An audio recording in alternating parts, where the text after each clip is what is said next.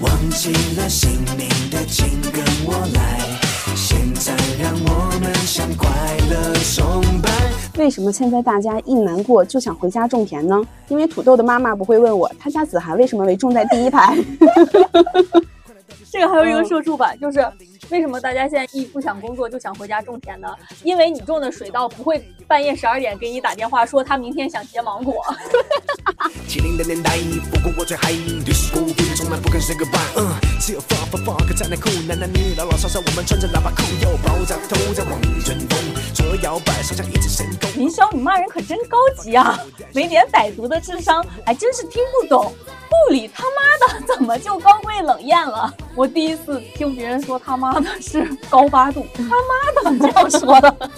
不如一起精彩，快乐会传染，请你慷慨。Come on 就是你顾里就是把我们当狗啊什么的，狗做错了什么？一边向快乐崇拜，开心不开心的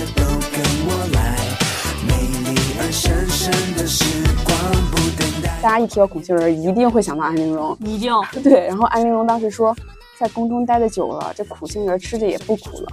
弹幕说废话，老子是巴达木。呀，别帮他假牙，Lock and popping, we dancing, ain't no stopping，跟我一起唱，快乐崇拜，快乐舞嗨。欢迎收听下午茶时间，我是夏夏。我是蒜头，新年第一期节目，首先先祝大家新年快乐。新年快乐！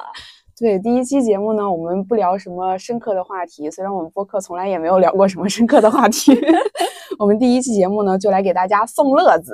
没错，对，就是聊一些我们之前看过的，每看一次就觉得很好笑的那些梗，然后还有一些段子呀之类的，然后让大家元旦回来之后上班的时候也可以开开心心的。没错，元旦回来上班真的很需要 保持自己的心情愉悦。是的，去年十二月的时候，我和蒜头一块儿去了一个豆瓣的线下活动，就是豆瓣儿有林节，然后它有一个展区，是上面挂了很多的牌子，然后上面都写着一些豆瓣小组很出名的一些梗，然后我当时就觉得我真的是到了我的快乐老家，作为一个老八组鹅，就好多梗真的是我觉得看了以后就会心一笑的。然后我先来分享一些吧，就是我把这个大类统称为恋爱脑梗。可以可以，就是有一些娇妻文学，但是每次看的时候都觉得很好笑。然后首先也是我觉得最出名的一个吧，就是啊，我是卿。首先呢，这个梗的来源是《甄嬛传》那个婉婉泪卿，甄嬛去找四大爷求情的时候，然后发现皇上他在写寄予婉婉爱卿啊什么之类的，然后甄嬛就发现他其实是一个替身，然后里边就有一句名言，就是婉婉泪卿。然后呢，呃，之前就有一个帖子是说，大家有没有被婉婉泪卿过？你很像一个人，然后被当成替身来爱，然后结果评论区说有，被他恨死了，那个意难平又仇恨的眼神，我的妈呀！可是我做错了什么？为什么不去怪那个男人呢？然后他又回了一句啊，我是青。然后就有评论说。救命！楼主明明问的是婉婉泪青，结果楼里冒出好多自以为是的青，真的好好笑。别太高估男人的深情程度了。然后还有一些延伸的梗，也是问大家有没有婉婉泪青的经历呢？评论说有，但我是朕。就是当白月光 no，当替身 no，收集周边 yes。笑死！然后还有一个。我老公就是公务员，我那些姐妹都羡慕死了，都知道这是铁饭碗。我老公说，我跟着他，社会地位也会提高。然后底下评论还有说，对呀，我找的相亲对象也是刚考上公务员，跟他出去就很有面子，估计以后很多大老板都要尊敬他。然后底下评论说，你老公是公务员怎么了？我是亲。这里就要给大家科普一下。我老公是公务员，这个也是豆瓣生活组一个很出名的帖子。原帖是这个楼主说：“我老公是公务员，我在备考教师编，我们在县城买了房子。我老公是公务员，所以住 所以住房公积金比较高，我们买了也不吃力。今天我叔叔一家来我家看新房子，他们从农村来的，于是我就让他们带鞋套。叔叔本来没说什么，我让他儿子带鞋套的时候，叔叔就很生气，觉得我们看不起他。”我老公是公务员，叔叔女儿只是事业编，儿子在读高中，可能心里也有自卑的原因，对我特别抵触。这个这个原帖可能是已经被删了，然后我看到的是人家截图的，然后呃有一个评论说了什么我不知道，然后可能是说就你老公是公务员，那又怎么了？然后这个楼主回复说我们结婚了，然后另一个热评是暖知识，公务员不通过性传播，笑死！笑死！就是他全篇都在陈述我老公是公务员。但我是青，你老公是公务员怎么了？我是青，我是朕。然后还有一个小红书版，是一个女生发帖说，社恐的我居然成了别人的师母。男朋友的硕士研究生很突然的打电话打到我的手机上，把我吓了一跳。呜呜呜！呃，社恐的我听到电话有点紧张和害羞，被别人喊师母，我不知道为什么，好害羞，哭哭。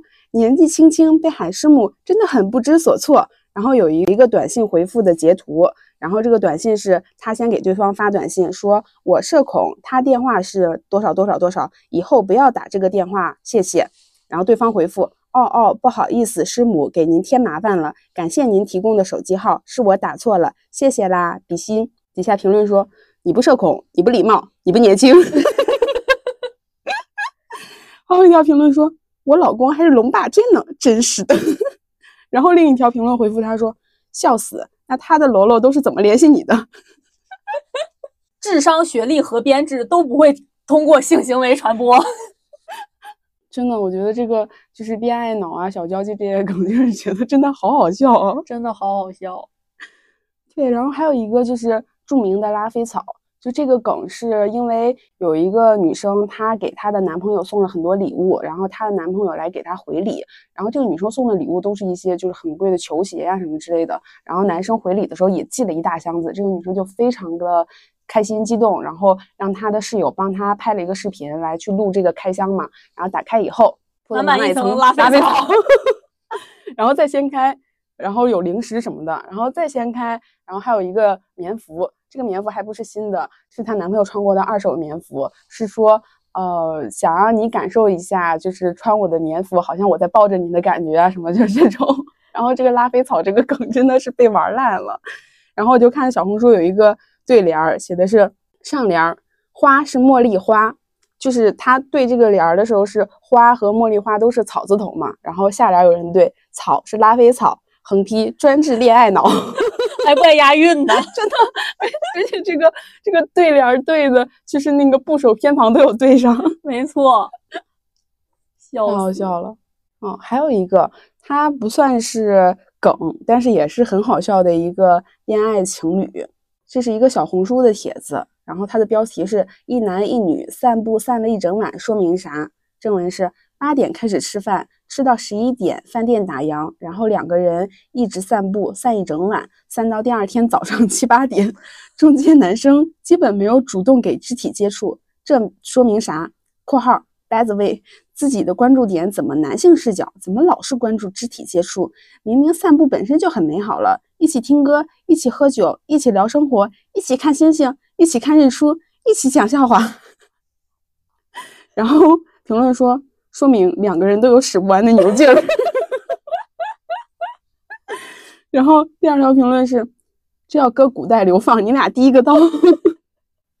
还有你俩下回再那么爱散步，就溜达到法国给我带瓶香水回来。这不叫散步，这叫徒步。这不是徒步，这是拉练。还有说，说明那段时间他俩没有作案嫌疑。别人别人是窗户纸，你这是啥？那是西安的城墙。然后这个作者自己回复说：“真的没人 care 我们的感情吗？大家只佩服我们的体力。”哎呀，纯走路走一晚上，真的还挺能走的。不是，主要是晚上走路，白天也就算了。晚上可能夜深人静，大家觉得更有氛围吧。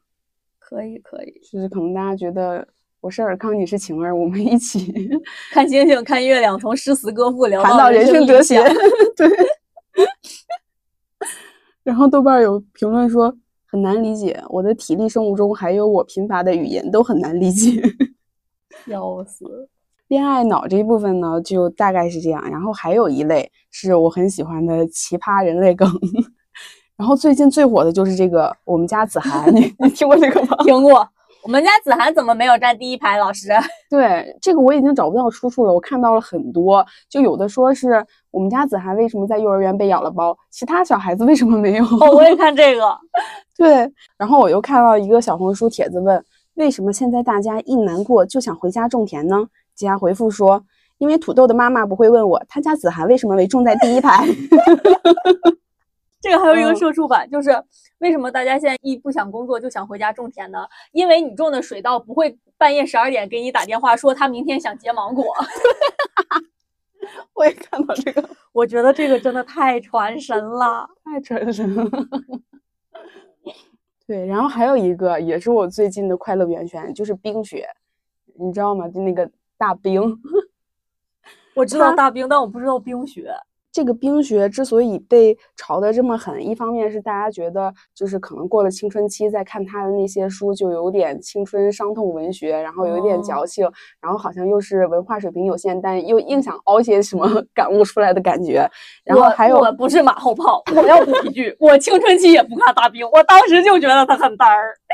嗯，最开始他应该出出的书，应该是第一本儿是那个《阿弥陀佛么么哒》吧，应该是。然后后嗯来就是越来越莫名其妙，什么好吗？好的，我不，你坏。我觉得这个这个书名念起来都有点咯噔。然后他现在被嘲，是因为他给自己列了好多 title，就是什么主持人呀、作家呀、民谣歌手啊什么的，就是因为他之前可能也有很多不同的经历吧，就这些都还好。然后他还有一些比较咯噔的那些身份份都加到 title 里，比如说什么黄金左脸、法国骑士，然后黄金左脸也太咯噔了。然后就有很多人因为这个玩他的梗嘛，然后就评论说，听说大兵办完握手会，腱鞘炎都犯了，不过是粉丝，因为他们要握手的是主持人、作家、民谣歌手、调酒师、油画画师、皮匠、银匠、手鼓艺人、黄金左脸、老背包客、投资顾问、禅宗弟子，绝了！绝了。然后还有评论说，青山有幸埋忠骨，白纸无辜 印大兵。笑死 还有人把他的黄金左脸拼一起，拼成了黄金全脸，图真的很诡异。然后就有好多人，呃，模仿大兵的戈登文学吧，然后给他挽尊，就说：“集美，这不是我们大兵吧？我们大兵的颜值比较偏英伦一点，看过很多姐妹的评论，都说是他的左脸，有时候选角度不对就很奇怪，确实有这样的情况。大兵的左脸是黄金左脸。”它不像完奶的脸那样圆，黄金左脸的下巴比较有棱角，脸型整体也是细长形状的。集美，这肯定不是大兵。先不说脸型，那个唇就不是大兵，他的唇有明显的唇珠，而且不外翻，一抿很有风情。他的眼睛非常有特点，很纯洁，无论怎样的眼睛，看人都是很深情的。他整个三庭五眼都是很有特色的，一眼就能记住。这个粉丝凭账号去大兵工作室领一千元奖金，笑死！嗯，然后好多人就去翻了大兵的相册，真的很多照片都是只有左脸，毕竟是黄金左脸。真的。还有人说看大兵的书，看陈思诚的电影，我在什么什么很想你的路牌打卡，抢茅台拿铁，去夜猫派对，周五下班去跳海喝酒，和一群志同道合的人看乐队的乐队的夏天，永远年轻，永远热泪盈眶。朋友圈凌晨发浪漫至死不渝，听你的男孩 T T 的歌，蹦回声单 Life，微信头像全白 ID 空格，最喜欢的一句话是“我有酒，你有故事吗？”比心。我我不好意思，回春丹招谁惹谁了？哎呀，还有说，老师你好，以后这种活动我们家大兵就不参加了。他看起来不是很高兴，回家了也是垮着。作家、主持人、民谣歌手、老背包客、不敬业的酒吧长辈、科班油画画师、手鼓艺人、业余皮匠、业余银匠、业余诗人，我念不下去了。所以以后这种活动我们都不参加了，真是麻烦老师您了。和子涵的妈梦幻联动，没错。底下有个神评，嗯他的书就像三十几岁的中年男人在你脸上哈了一口气，问你香吗？我应该那个气泡香吗？还有一个昨夜见冰帖，可汗大点兵，兵书十二卷，卷卷有兵名，可谓主持人民谣大歌星，老道背包客，绝了，绝了！大家的创作欲真的好强啊！真的，大家创作欲太强了，永远不要低估网友的力量。家里断网后，我的脾气变得暴躁无常。望着望着书上密密麻麻的阿弥陀佛么么哒，我会突然把面前的玻璃砸碎。听着听着丽江民谣的歌声，我会猛地把手边的你坏摔向四周的墙壁。母亲就悄悄地躲出去，在我看不见的地方偷偷地听着我的动静。当一切恢复沉寂，她又悄悄地进来，左手拿着棒球棍，看着我，右手捧了更多的保重。听说大兵的书又发售了，我推着你去买买。史铁生老师连夜起来写律师函，太好笑了。太好笑了。哦，还有一个微博，它内容是暧昧期的小称呼，可以是对方的姓氏加职业，比如小林老师啊这种。然后底下评论就是说，小兵主持人、作家、民谣歌手、调酒师，我不想再念了。哎呦，笑死！笑死！永恒的冰雪，真的。然后最近他们有人翻那个大兵的书，发现他的那个 title 那一块空白了，就只有一个大兵。然后底下就有人评论在问说，为什么他把这一部分都给删去了？然后有人回复他说，留着给你默写呢。除了冰雪，还有一个我觉得一些很白痴的流行语，然后我每次听又会觉得很好笑。就比如说阿巴阿巴呀这种。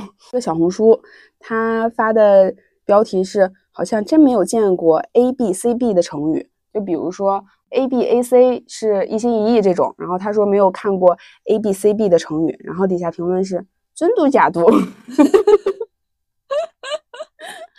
真的，我每次看到这个“尊嘟假嘟” 就很好笑，就是他很智障、很白痴，然后又很卖萌的那种感觉。对，而且就是我感觉这种梗它最妙的一点就是，你有一些正常生活当中不知道怎么回的场景，你就随便发疯说一句就可以敷衍过去。对，是的，就像一些其他的梗，就类似这种尊嘟假嘟，可以就是帮你缓解一些生活当中你难以应对的场面的梗，我就觉得很妙。就比如说，就有一些你别人问你一些事情，可能不太熟悉的人，然后来打听你的事儿，你就很很不想回答，但是你又不想让这个场面太尴尬的时候，我一般就会说。美女的事儿你少打听，嗯，就是我就感觉这种梗就很妙，就是你说出口，因为它是一个梗，所以你是带着玩梗的性质的，不会让这个场面变得特别尴尬，但是你又明确的表达了拒绝，是我就觉得这种非常好用。然后还有一个也很好用，就是我忘我光顾着什么什么忘记什么什么了，就嗯是那个网上那个梗是怎么说？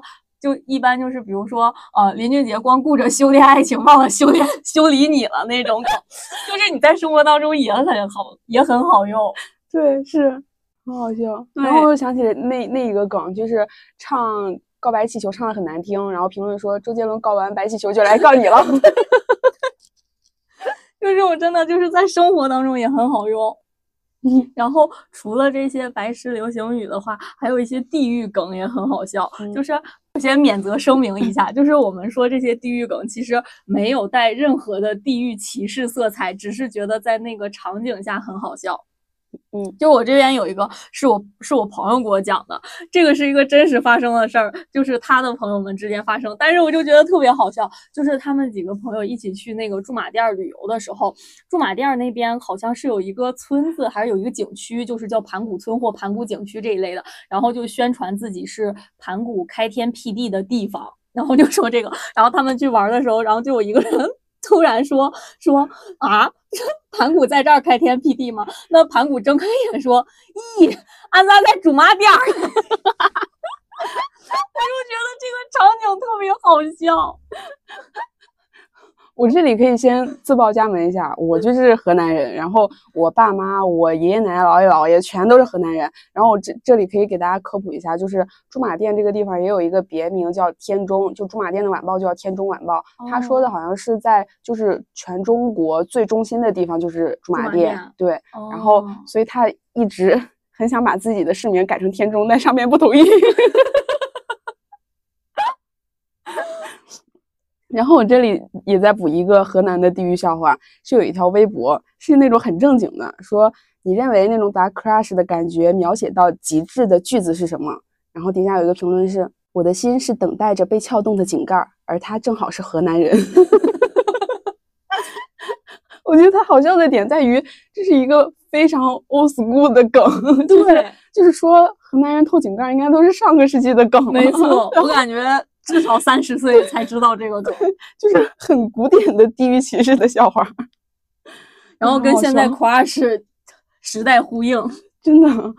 对，然后这个 crush 真的也是啊，看着真的各种各样的 crush 的体验，每次我看那个组里边，我就觉得很好笑。然后印象比较深刻的是有一个女生，他发帖问他的 crush 是不是生气了，他的 crush 对他是不是有意思啊，什么大概是这样。然后回的那个聊天记录是他先跟人家说哥哥哥哥吃饭了没有，大概是这样的。然后对方说别叫我哥哥，我不喜欢这样。然后他说哥哥哥哥真的吗？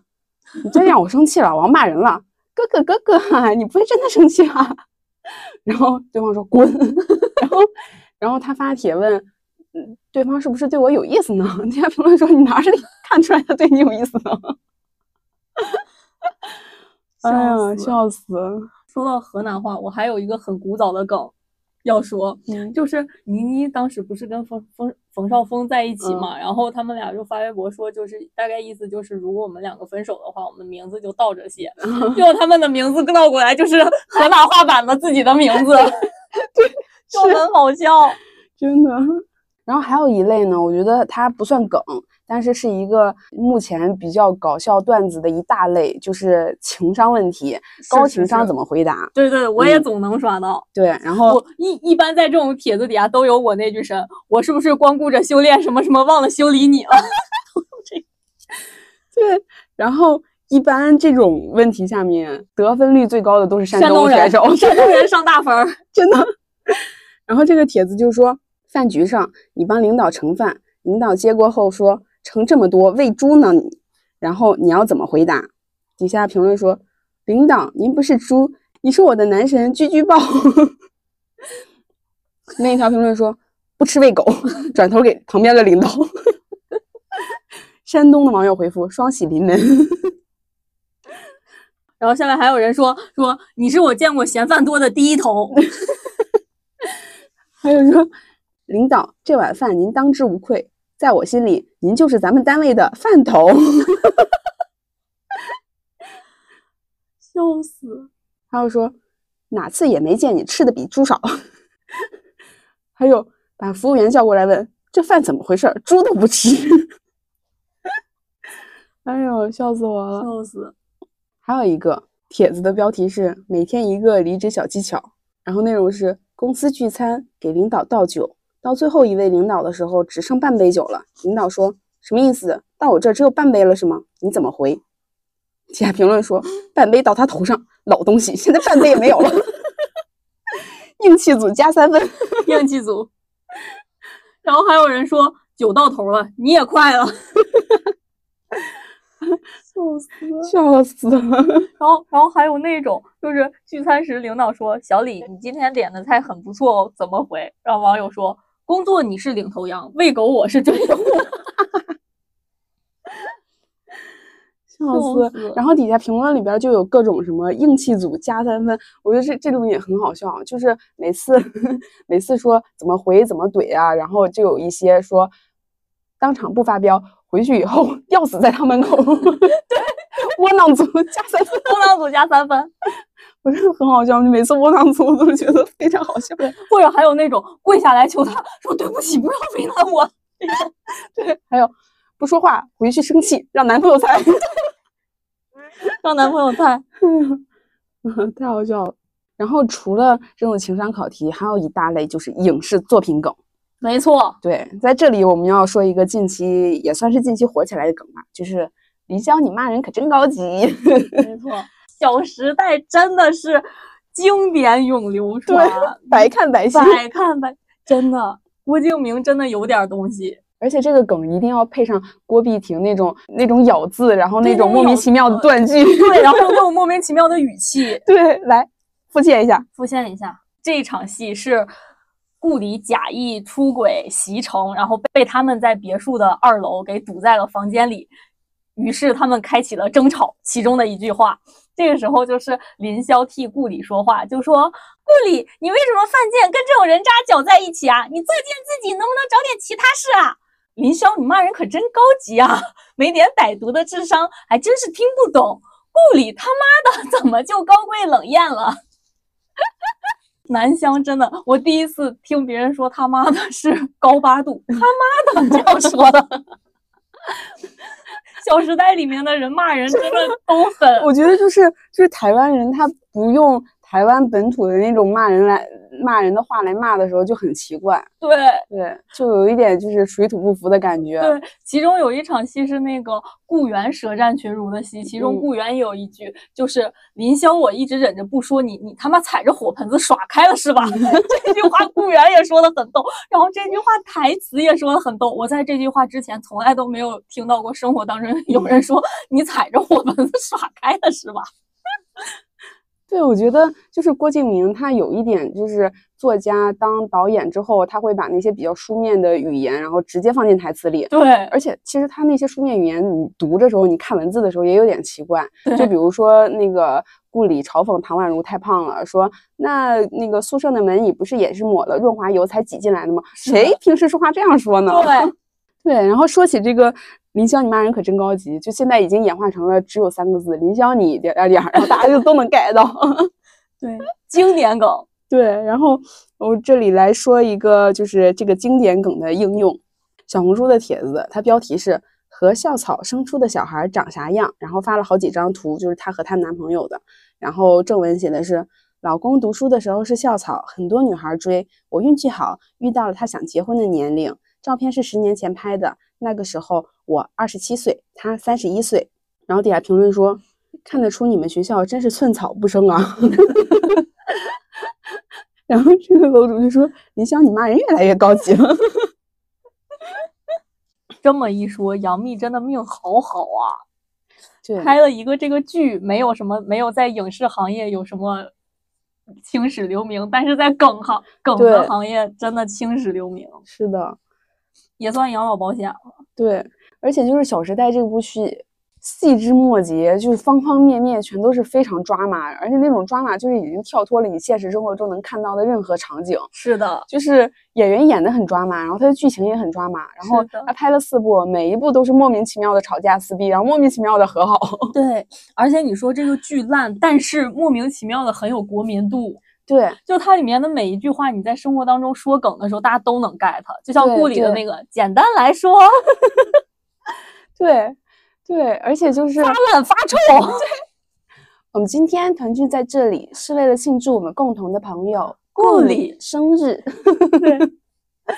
还有那个都不用风吹，走几步就散了。对，如果我今天只是一个领补助金的穷学生，你顾源会爱我吗？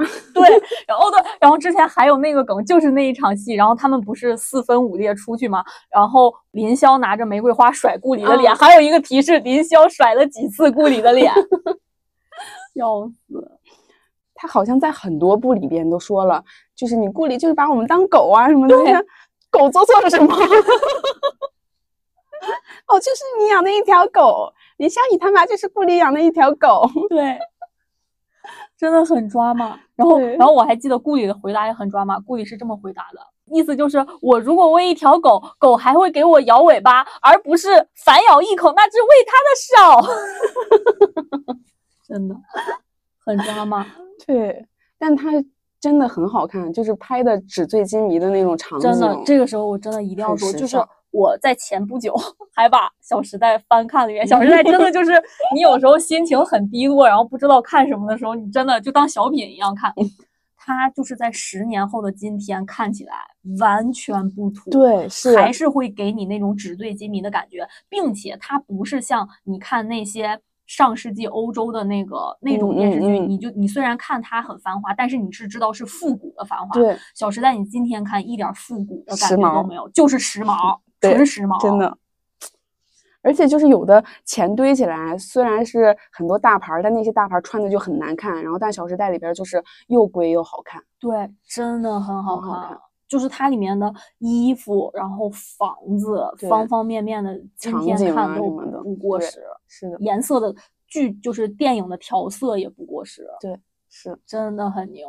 然后他们里面因为有一些台湾人，然后有一些混血什么的，就大家的口音都很奇怪。里面还有那个 Neil，顾源，你怎么可以这么说顾准？他是顾里的亲弟弟呀、笑死！对，但是都很帅，对，真的就是陈学冬是在《小时代》里是他的此生此这辈子的颜值高光，这辈子的颜值高太帅了，他在里真的面。就他在那个路演路烧的时候还有点奇怪，他前面周崇光他前面演周崇光，我巨帅，真的真的巨帅。我还想到一个那个他们的形容，就像你说，真的很书面。那个顾顾里说顾源，你跟你妈是一条脐带上连着的母子，哎，顾里算什么？然后顾源，那我算什么？我在里面本来是要求向你求婚的，但是在你心里，只有你的公司、你的职位、你的遗产、你的弟弟，你心中最重要的顾先生不是我，是我。哦，金钱姐妹家人，他妈谁排到最后一个才是我。这真的，哎呀，对，然后还有还有凌霄骂顾源和简溪，说什么葫芦娃都没有你俩性联系，对这个真的，我当时看完之后，这个骂我也人这样骂？这个我也应用了很久，就是阴阳别人的时候，葫芦娃都没你们俩心连心。哦，这这场还有一个很很很好笑，就是呃顾顾里还是林霄我忘了说简溪，就说别你自己的屁股还没擦干净就来管别人。啊林霄说的然后简溪说我的屁股。然后马上回头问顾源，你跟他说了？对，哎呦，太精彩了，太精彩了，真的就是每一场戏都是群魔乱舞的感觉。真的贼精彩。但是你又看的很爽，对，是，就是真的很养眼，对，很养眼。嗯。然后那个配乐也很好，就是那几首歌啊，什么那个，时间煮雨，还有那个我好想你。对对，真的，对他们当时不都说嘛，烂片出好歌，嗯，真的很好听，并且那个《时间煮雨》让郁可唯唱的也很好听，对，她真的很适合唱《时间时间煮雨》。你一听那个歌就能想起来那个大雪纷飞，然后他们所有人就抱着衣服在高速路上光脚跑的那个。对，对，是的，现在看也觉得很抓马，但是当时看的时候就就觉得这个氛围其实营造的很好。对风吹雨成花，时间追不上白马。你年少掌心的梦话，依然紧握着吗？哦，而且这一点我还要夸一下郭敬明。郭敬明虽然说当作家和当电影，可能大家都会有不同的看法、不同的评价对他，但是我觉得他写戈登文学要比一般的人写戈登文学好多了。嗯就是你看第一部的结尾，周崇光上去说什么每一个人都是小小星辰这一段，嗯其实整个的语言画风也很戈登文学，就是就很水很水那种。但是你看郭没敬明写对，但是你看郭敬明写出来就没有那么戈登。嗯就比就那个，是因为它那个场景营造的也很好，就是一个很黑，然后有一束光，就是打在那个周崇光的身上，然后让你觉得他就是在一个宇宙的中心，然后去呼唤那些宇宙的星辰呀、什么的。对，对这个这个氛围营造的很好。对，就没有嗯那么咯噔。就你回过味儿来会想他妈说的什么东西，但是你在那个当下那个场景就真的对，有一点那个，嗯，谁上学的时候写作文没用过几句郭敬明？没错，好词好句。对，我现在看，我现在看刷在网络上冲浪，还能总看见人说小小星辰呢。我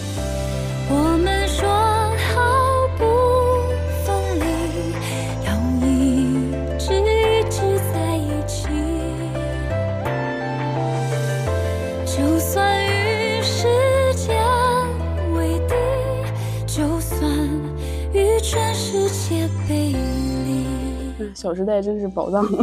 小时代真的宝藏，这个世界不能没有小时代。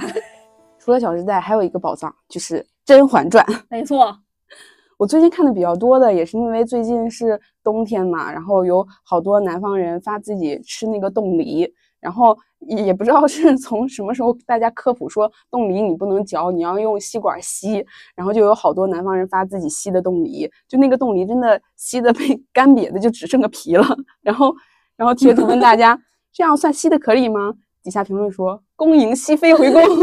这个我也看到了，笑死！《甄嬛传》它妙就妙在，你在任何一个生活场景下都能拿它做对梗。对，而且这些梗非常普及。是的，它它真的它也是你随便说这个梗，大家都能 get，对没有任何解释成本。是，然后我就看到过一个，就是网上有一个人做的红烧肉，问大家我的红烧肉做的怎么样。然后这个人做红烧肉，他就是酱油有一点放多了，看起来整个画面都是黑黑的。底下有评论说，安陵容这辈子没用过这么好的 炭。原是我不配。笑死！然后还有一些就是《甄嬛传》里的废话文学，然后这个这个帖子也是让我每一条都让我觉得很好笑。甄嬛去见安陵容，然后安陵容说：“这么热的天，姐姐怎么亲自站着？” 然后底下评论说：“小允子，是是是，我应该背着我们家小主来着，怎么能让她亲自站着？” 还有就是安陵容患了咳疾，然后就没有去找甄嬛他们，然后皇后娘娘问她就是怎么不出去转转呀，然后怎么来我这儿，然后那个安陵容说：“臣妾得了咳疾，不宜去人多的地方，所以喜欢在那皇后娘娘这儿。林霄，你骂人可真高级。”嗯，然后还有就是甄嬛第一次怀孕的时候，然后他们在那个皇后的宫里赏花嘛，然后皇后要抱猫出来，然后就说齐妃最爱的就是松子那只猫，来了成日要抱着，只是婉贵人害怕。也好，简秋去把松子抱出来吧。皇后娘娘贤惠起来还真贤惠。对，然后还有很搞笑的就是，呃，十王爷的福晋去拜访甄嬛，然后甄嬛说就喜欢福晋这样不请自来的，就是当时看的时候没有觉得有什么，就是一定要拉近距离的，你知道这老阴阳人了。真的好阴阳怪气。然后还有那个曹贵人，就是她升为香嫔之后，然后皇上就觉得她背弃旧主，然后想把她干掉，然后给她下药嘛，然后他的奴婢就把那个安神汤给她拿过来，然后把曹琴墨给唤起来，说：“贵人，贵人，醒一醒，把安神汤喝了再睡吧。”人家已经睡着了，你把人家叫起来喝汤。还有那个，把孩子抱远一点，别沾了哀家的病气，让哀家看看六阿哥。对，然后还有就是皇后和他们几个妃子聊天的时候，就喜欢客套一下，然后难得和婉贵人这么投缘，少不得要多聊几句。好了，时候不早了，简秋送婉贵人出去。哎呀，真的太好玩了！太好玩了。说到这儿，我看《甄嬛传》其实也是因为网络上大家这种密集的笑点我才看的。因为《甄嬛传》当时播的时候，我正在看别的电视剧，就没有追这个剧。然后那个电视剧也是七八十集那种，我就想说两个大电视剧不要同时追。后来也一直没有机会看，结果就是疫情在家的时候，我看到网上开始群魔乱舞，就想说让我看看到底怎么样。结果真的很好看啊。对，而且就是如果你不看的话，你真的 get 不到那些梗。对。就丧失掉很多乐趣，对，因为《甄嬛传》播了这么多年，它的梗一直在翻新，一定是有点东西的，真的，真的推荐。就这个时候，如果大家没看的，如果大家有时间的话，真的推荐大家看一看这个电视剧。虽然年头已经很久了，但是现在看也依然没有很老电视剧的感觉，就是清晰度也够，然后画质的调色也没有年代感，很舒适，然后整体的妆造也很精致，而且真的就是。梗太密集了，一定要开弹幕看，弹幕要笑死。对，一定要开弹幕看。我记得我当时还专门为这个买了一个能电视上看投屏 VIP 的那个、哦、那一版的，就电视和移动端通用的 VIP，就方便我投电视上看弹幕。嗯，然后我记得很深刻的就是最近在看那个《甄嬛传》的时候，就是安陵容她最后死的时候吃那个苦杏仁嘛，嗯、然后就是每次大家一提到苦杏仁，一定会想到安陵容，一定 对。然后安陵容当时说。在宫中待的久了，这苦杏仁吃着也不苦了。弹幕说：“废话，老子是巴达木。”发弹幕，发弹幕，笑死！这个真的笑死，真的。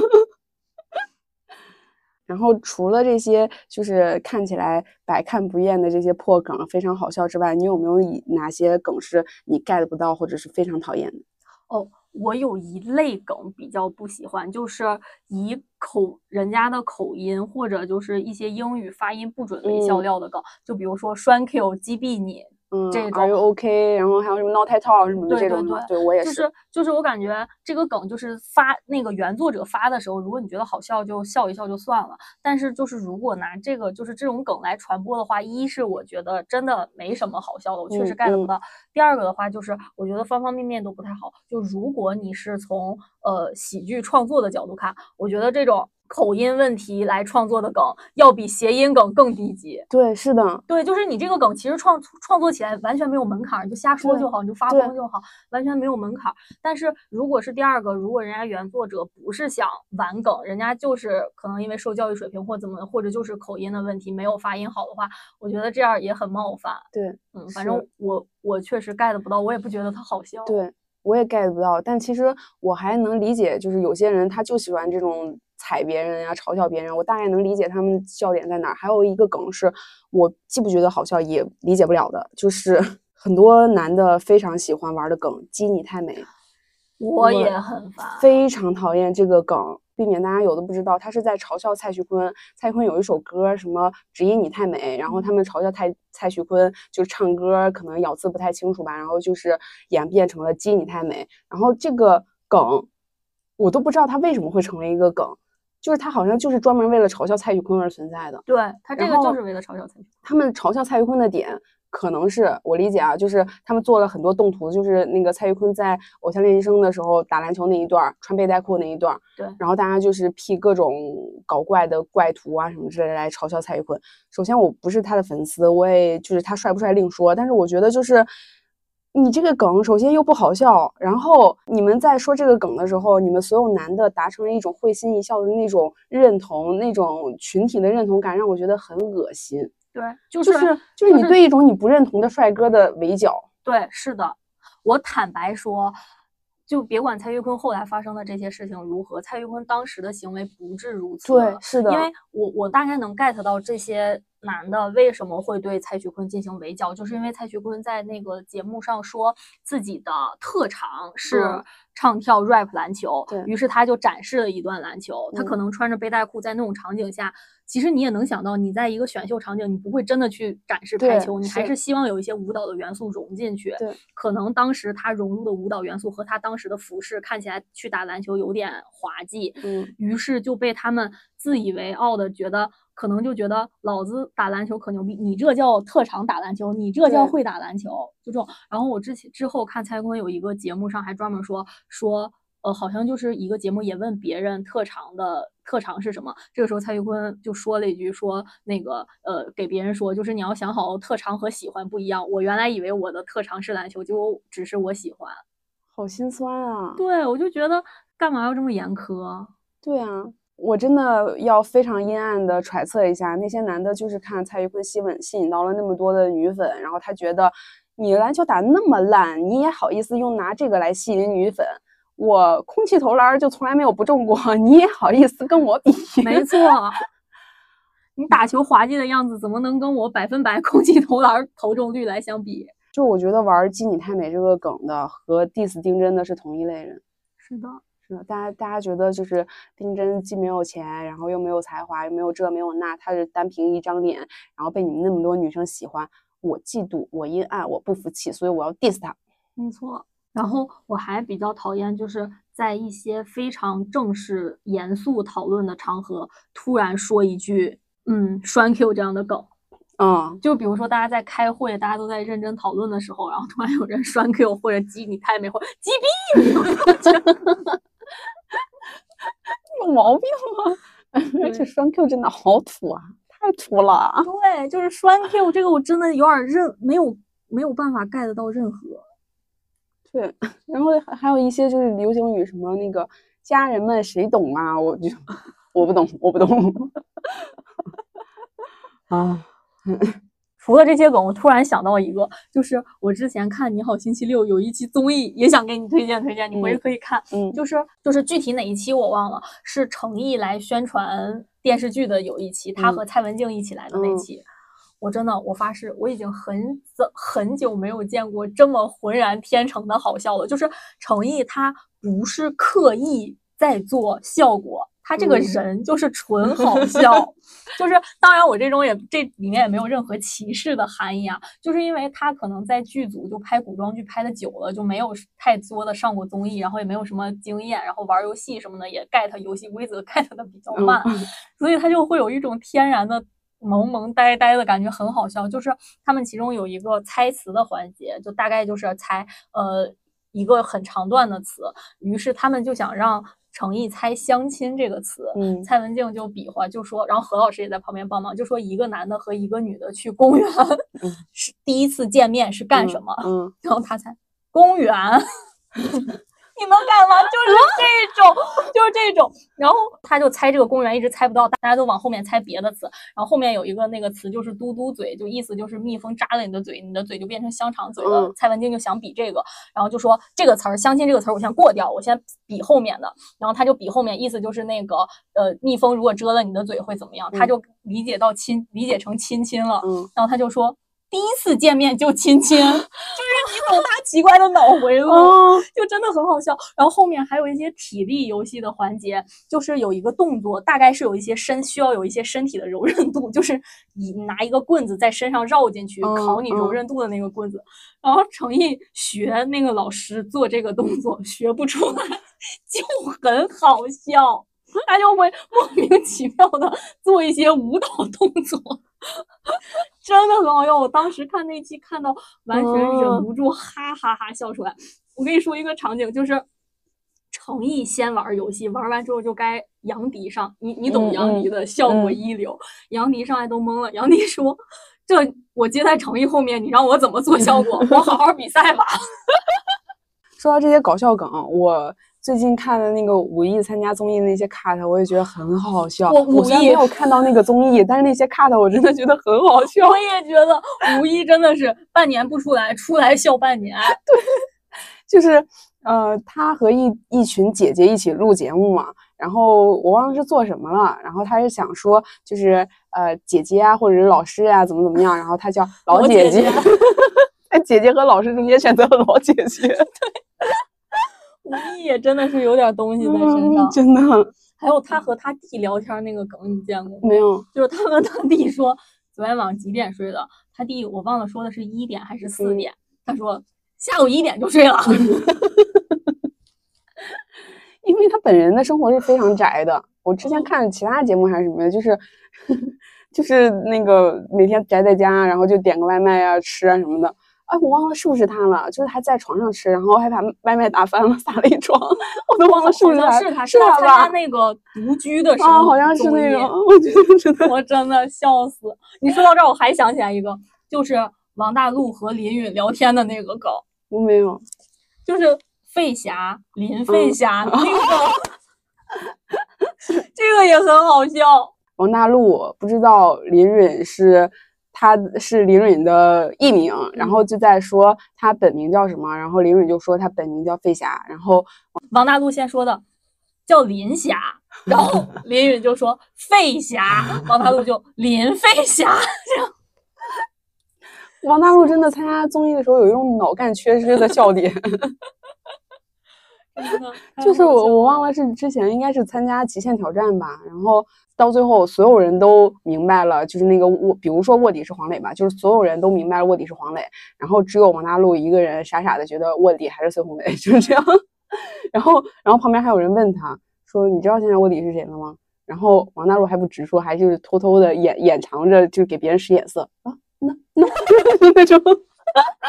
对我真的觉得，就是虽然就是天然的，就是你因为人格或性格上的原因造成的笑点和做综艺效果的笑点都好笑，但是你这种纯天然的笑点，你马上就能看出来，就会更好笑。是的，真是的，还有蠢武艺 拿饼也很好笑。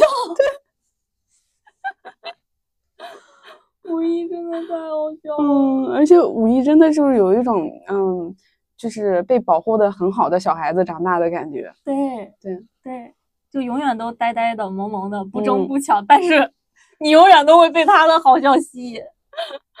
嗯笑，笑死。哎，说说到这儿，我感觉武艺也算是熬出头了。我记得我小的时候，武艺也是群嘲的，嗯，对，火火力火力军目主要是因为他爸爸是一个唱歌很牛逼的人，一个歌手。然后当时他参加比赛的时候，就其实他也算唱得好的那一类，然后但是没有那么好吧，然后就人气又很高，就一直承受很多攻击啊什么的。